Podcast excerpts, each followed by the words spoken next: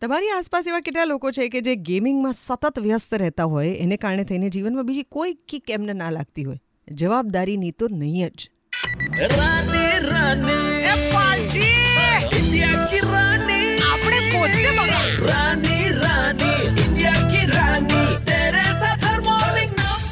મારી દોસ્ત હમણાં મને કહેતી હતી કે એના મમ્મી કેન્ડી ક્રશના ફેન થઈ ગયા છે. એટલું કેન્ડી ક્રશ રમે છે કે રસોઈ કરતાં કરતાં પણ એ રોટલી જ્યારે શેકાતી હોય ત્યારે વચ્ચે વચ્ચે પોતાનો મોબાઈલ ખોલીને બે બે સ્ટેપ્સ એની ઉપર રમી લેતા હોય છે.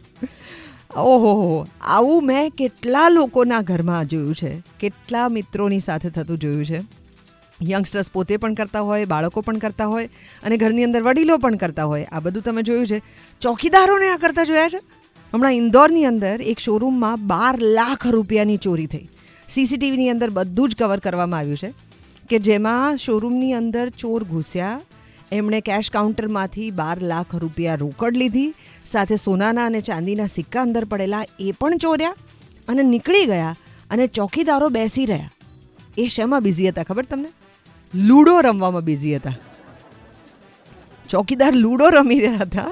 એ વખતે આ લોકો ચોર નીકળી ગયા. સાપ સીડી રમતા હોત તો તમને તરત ખબર પડત કે ઓ, સાપ આવ્યો ને તમને ગળીને પાછો ઘરમાં મૂકી ગયો. Red FM morning number one હું છું દેવકી, બજાત રહો.